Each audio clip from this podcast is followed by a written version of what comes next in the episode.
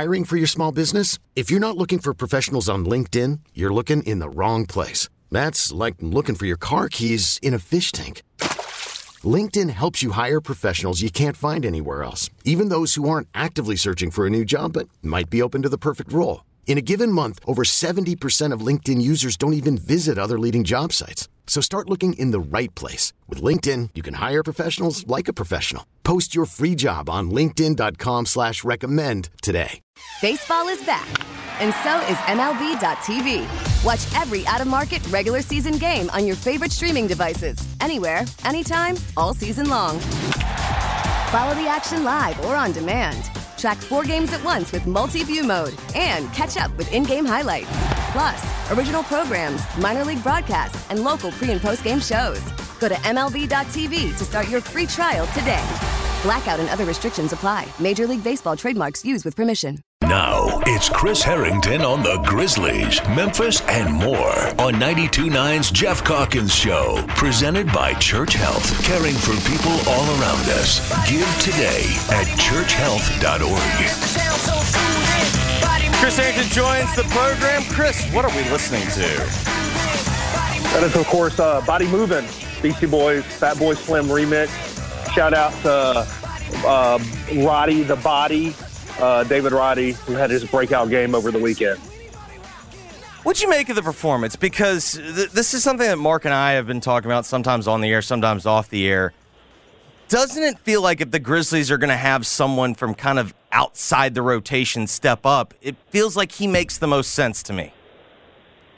Yeah, no, I agree. I mean, I've been saying for the past month, really since the um, the trade deadline, that I, you know, no offense to Luke Kennard or John Konchar, but I just think there's too much similarity between the two, and they really need someone who can provide them a little more oomph, a little more, a little more activity, a little more dynamism off the wing.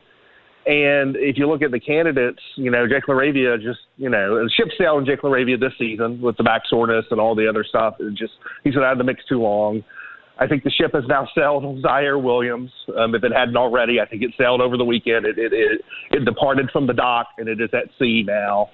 Um, and I, that leaves Roddy and right, you know, as a rookie, he may have nights where he's terrible, and, and I don't know, you know, but I think you look at that game last night, and what you see is that, yeah, he made shots, but he's not a guy who, when he's out there, the only question is, okay, is he going to make shots or not make shots? You know, he's, he he gets a steal, he takes it coast to coast, he gets an offensive rebound and a putback.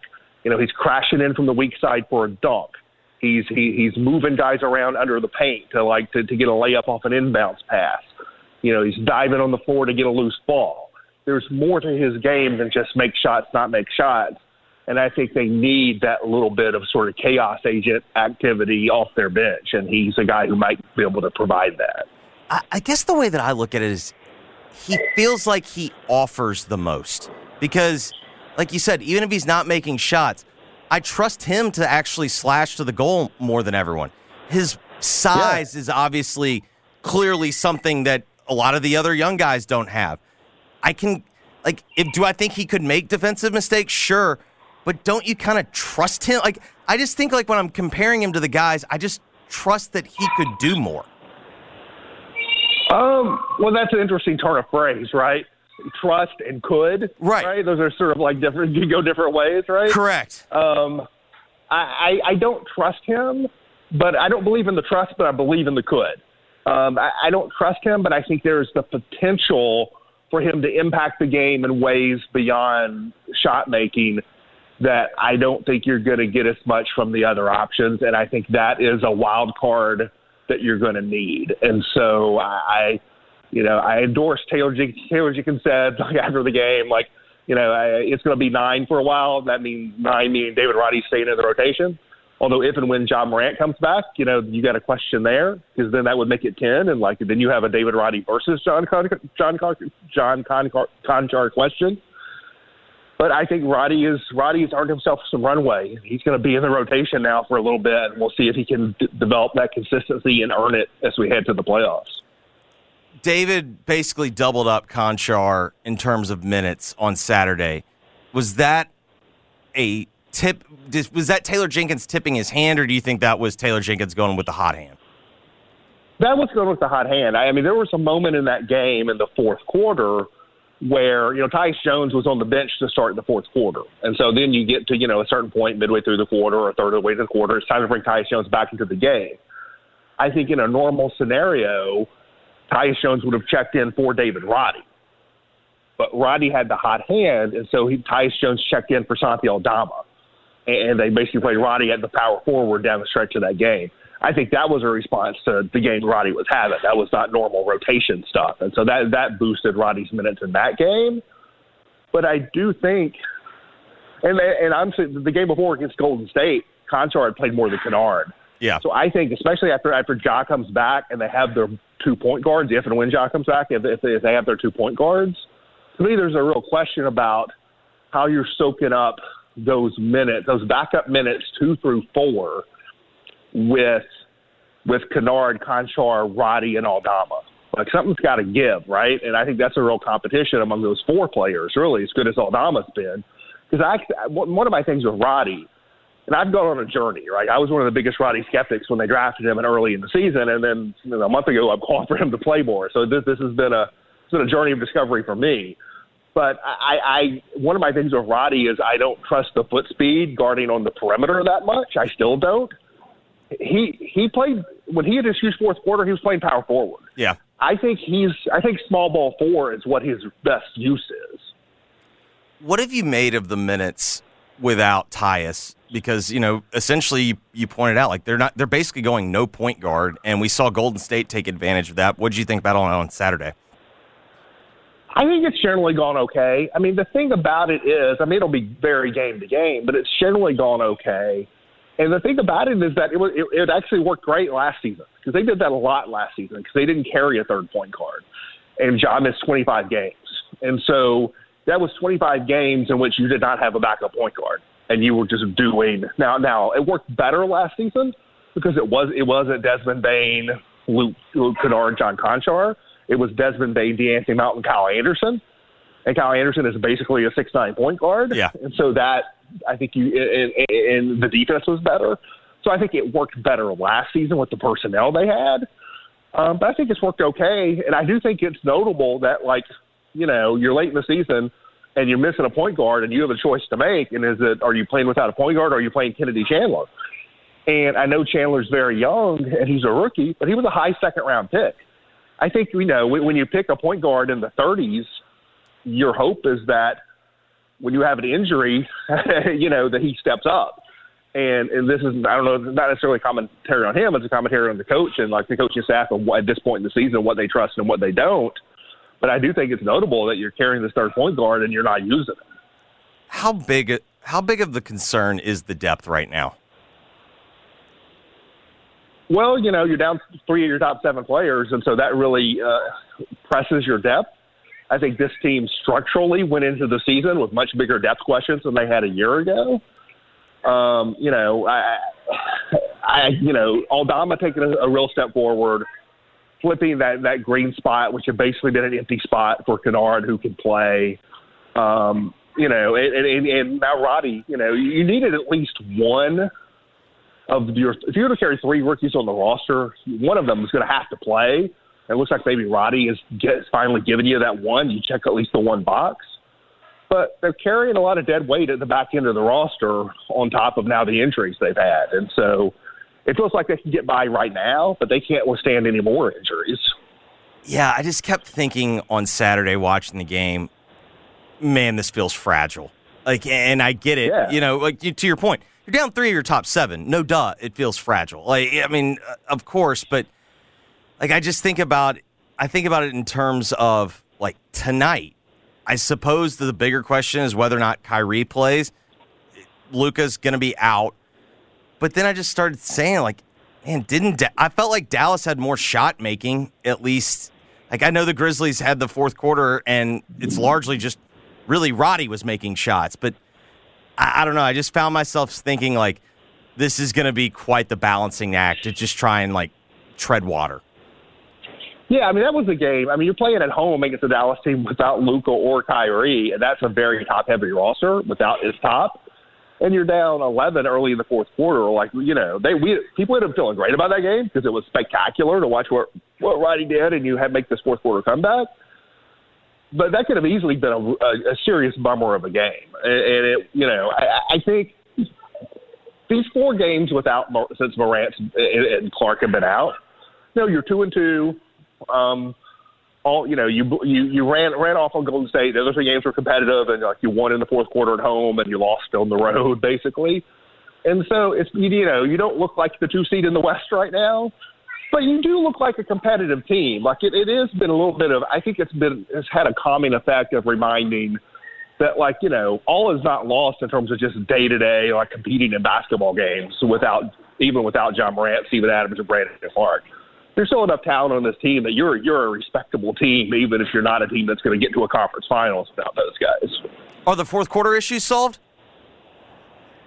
No, of course not. I mean, it's one game, uh, and David Roddy got hot, and so we'll see. Um, but you know, we'll see. They're going to play again tonight, right in Dallas. We'll see what they look like. What do you make about tonight? Because the line opened in favor of the Grizzlies, and then it's quickly moved to Dallas, and it's been growing. I think it's now up to two. I, I think that suggests to me that they're expecting Kyrie to play. I, I that could also just be, hey, sharp bettors have seen what the Grizzlies are on the road. They're just betting against them. So it may not be a reflection of Kyrie, but uh, I don't know. This does feel. Uh, uh, uh, has Luka already been declared out? I yes. Yes, they have declared him okay. out. Okay.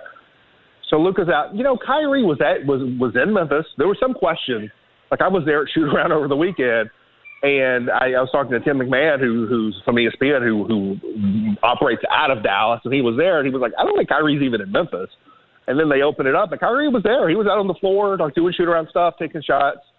Ended up not playing, and so I would guess that, I, you know, my friend Matt Hurlick made this point on Twitter, and I sort of agree. Like when you're Dallas and you trade for Kyrie Irving, you're like you're not expecting him to like be questionable and sit. You know, when you're playing when you're playing like you know the the two seed in the West in the middle of the playoff stretch, right? Like surely, especially when you're in a position he like go, he's going to go. Like you're in a position that they're in, which is, I mean, every game matters for them right now.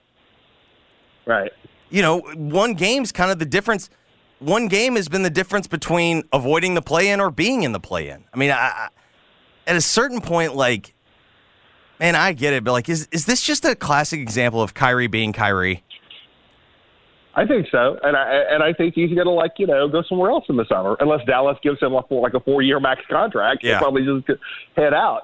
Dallas is really on they are they are dangerously close, if not already there, to the Anthony Davis in New Orleans track. Yeah, um, with Luka, you, you just you yes, with Luka, you have you have you have this generational talent, and you failed to build a good structure around them, and now you're chasing it, right? You're you're, you're throwing good money after bad, trying to do something and I, it feels like Kyrie's going to walk this summer, and like the Luka's stuff is going to get really hot next season. Is what it feels like.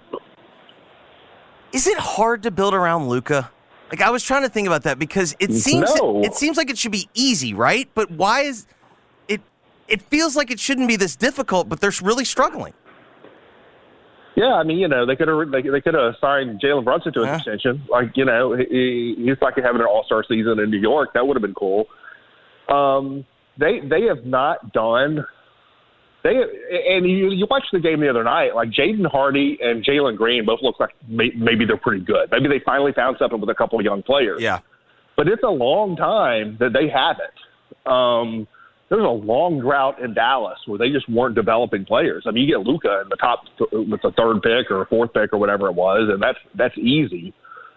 But there's a long period. They they don't have their Desmond Banes there. They don't have their Brandon Clarkes. Like they just really struggled to to to develop talent out of the draft, and then spend all their time you know chasing free agents that blew up in their face. Like the old DeAndre Jordan, like you know lock them in a room stuff that was going on or whatever.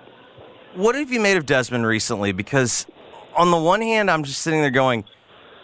Are we just really judging whether or not he plays well, whether or not he makes shots? Because he doesn't seem like he's demonstrably it feels like night to night he's consistent, but yet again, it feels like, well, it's a night that he played pretty well, but I'm just sitting there wondering, like, well, is it just because he made shots?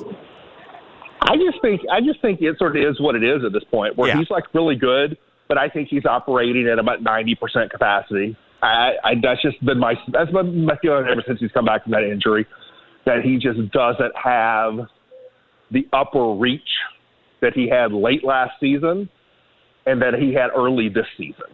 That like every once in a while he's just going to jump up and get you thirty six or whatever. I, I just don't think and it's been pretty not always like this, but a lot of the times he he builds his numbers early in games. Yeah.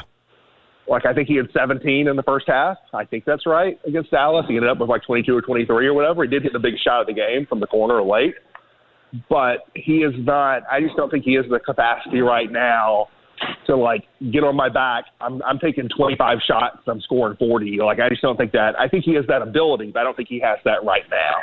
Yeah, 17 of his 25 came in the first half. Right.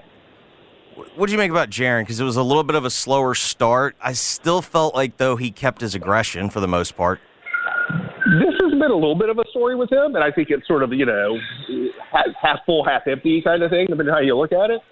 Um, he was pretty bad, the, you know, for the first half or so. Yeah. and then he had seven of his fourteen in the fourth quarter. Like he was good in the fourth quarter, and I feel like that's not. I feel like he's had games like that lately where where he finally comes around and has a big fourth quarter and hasn't been as good early.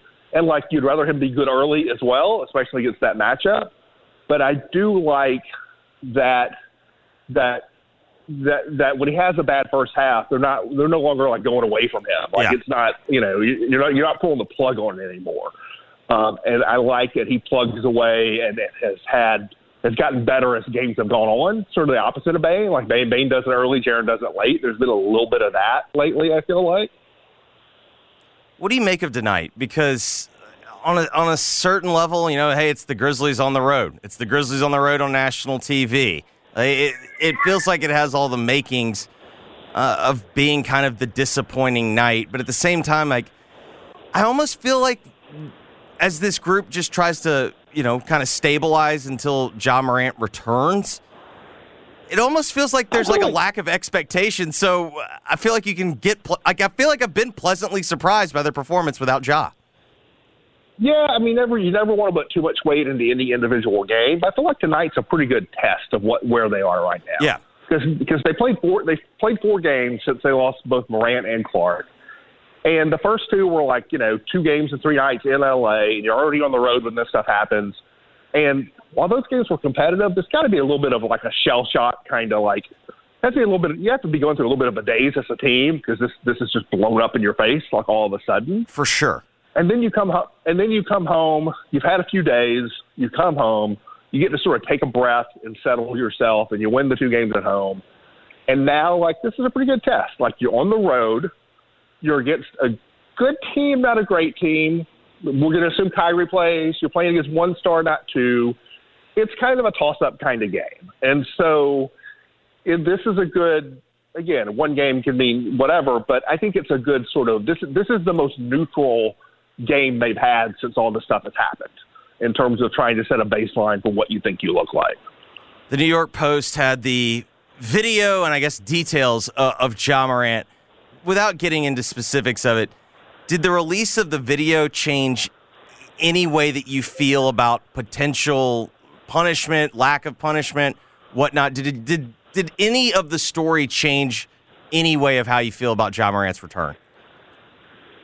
Um, I don't feel like that. What, what what to the degree that there's new in there, and the most meaningful new is probably that it's two nights instead of one. Yeah. Um, not not what was happening those nights, right?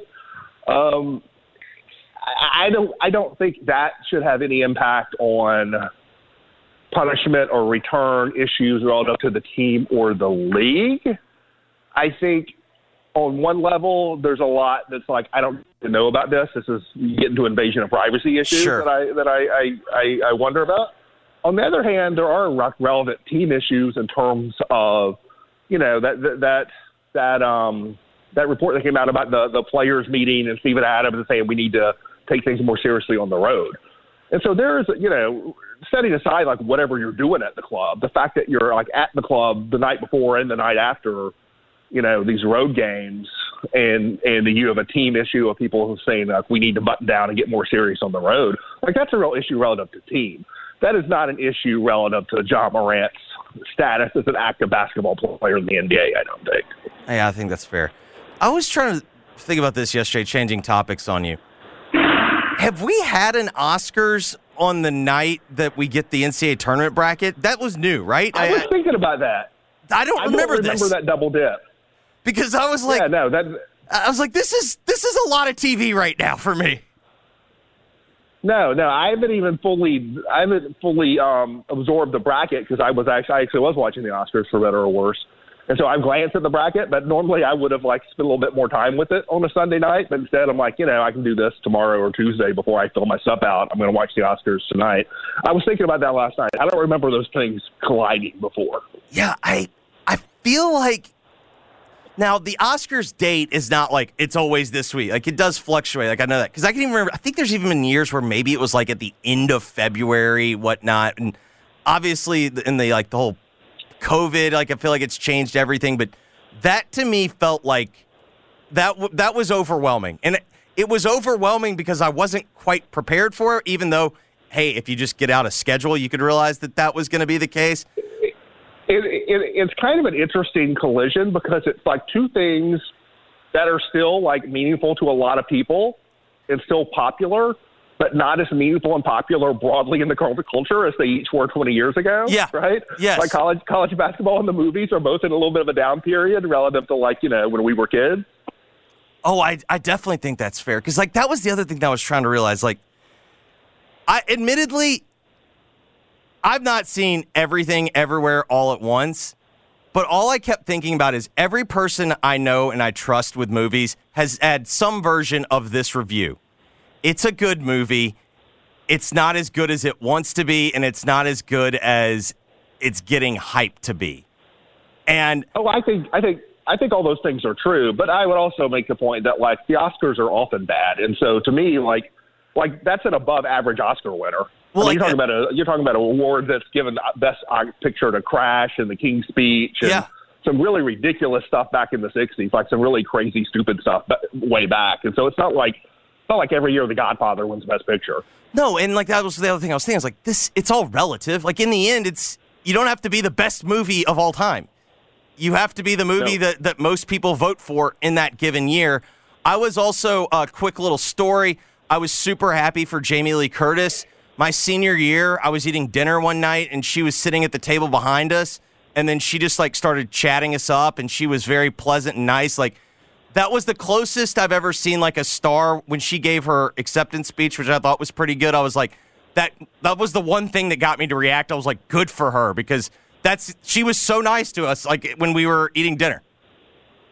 She seems like she'd be a good hang. My Yeah. version of that with, with with the same movie is that when those directors who I've never seen before Yeah. got up to, to give their first acceptance, I was like, and the Oscar for guys who seem most like dudes I hung out in the dorm with at college goes to the Daniels. Yes, Like and I, I'm pretty sure I went to college with those dudes. sweetest bolo tie. I think I think went to to the one of I, he Dan the the bolo tie goes by Dan and the other one went by Daniel, right? I don't know. I don't know. I just I just know that I like I, I had a I had a flashback to some some dude holding court in the dorm lounge in, in, in Macalester College in 1992 when that dude was talking. Well, the other thing that I was thinking about last night is how can I be can I be happy that Brendan Fraser won an Oscar, but can I also be like I still don't want to see that movie? Yeah, I don't want to see that movie either. I mean, I mean, you know, I mean, I've seen all, I, I've seen all ten, but I saw I saw all ten of the Best Picture nominations, and I have a physical a physical DVD screener of The Whale, and I am not going to put that in, in. I'm not slipping that in. I'm sorry, I'm just not going to do it. Yeah, that that was kind of like I was like, yes, I'm happy for him, and, and I was like, I I still don't want to see that. Anything else that struck you from last night? Um, you know, to the degree that it matters, I, I, I wish it had been a little bit more variety in the winners. It's a little bit too much everything everywhere, um, and too much all quiet on the Western Front. Yeah, You know, I Tar and Ban- Banshees of Inisherin and Fabelmans, I think all got shut out.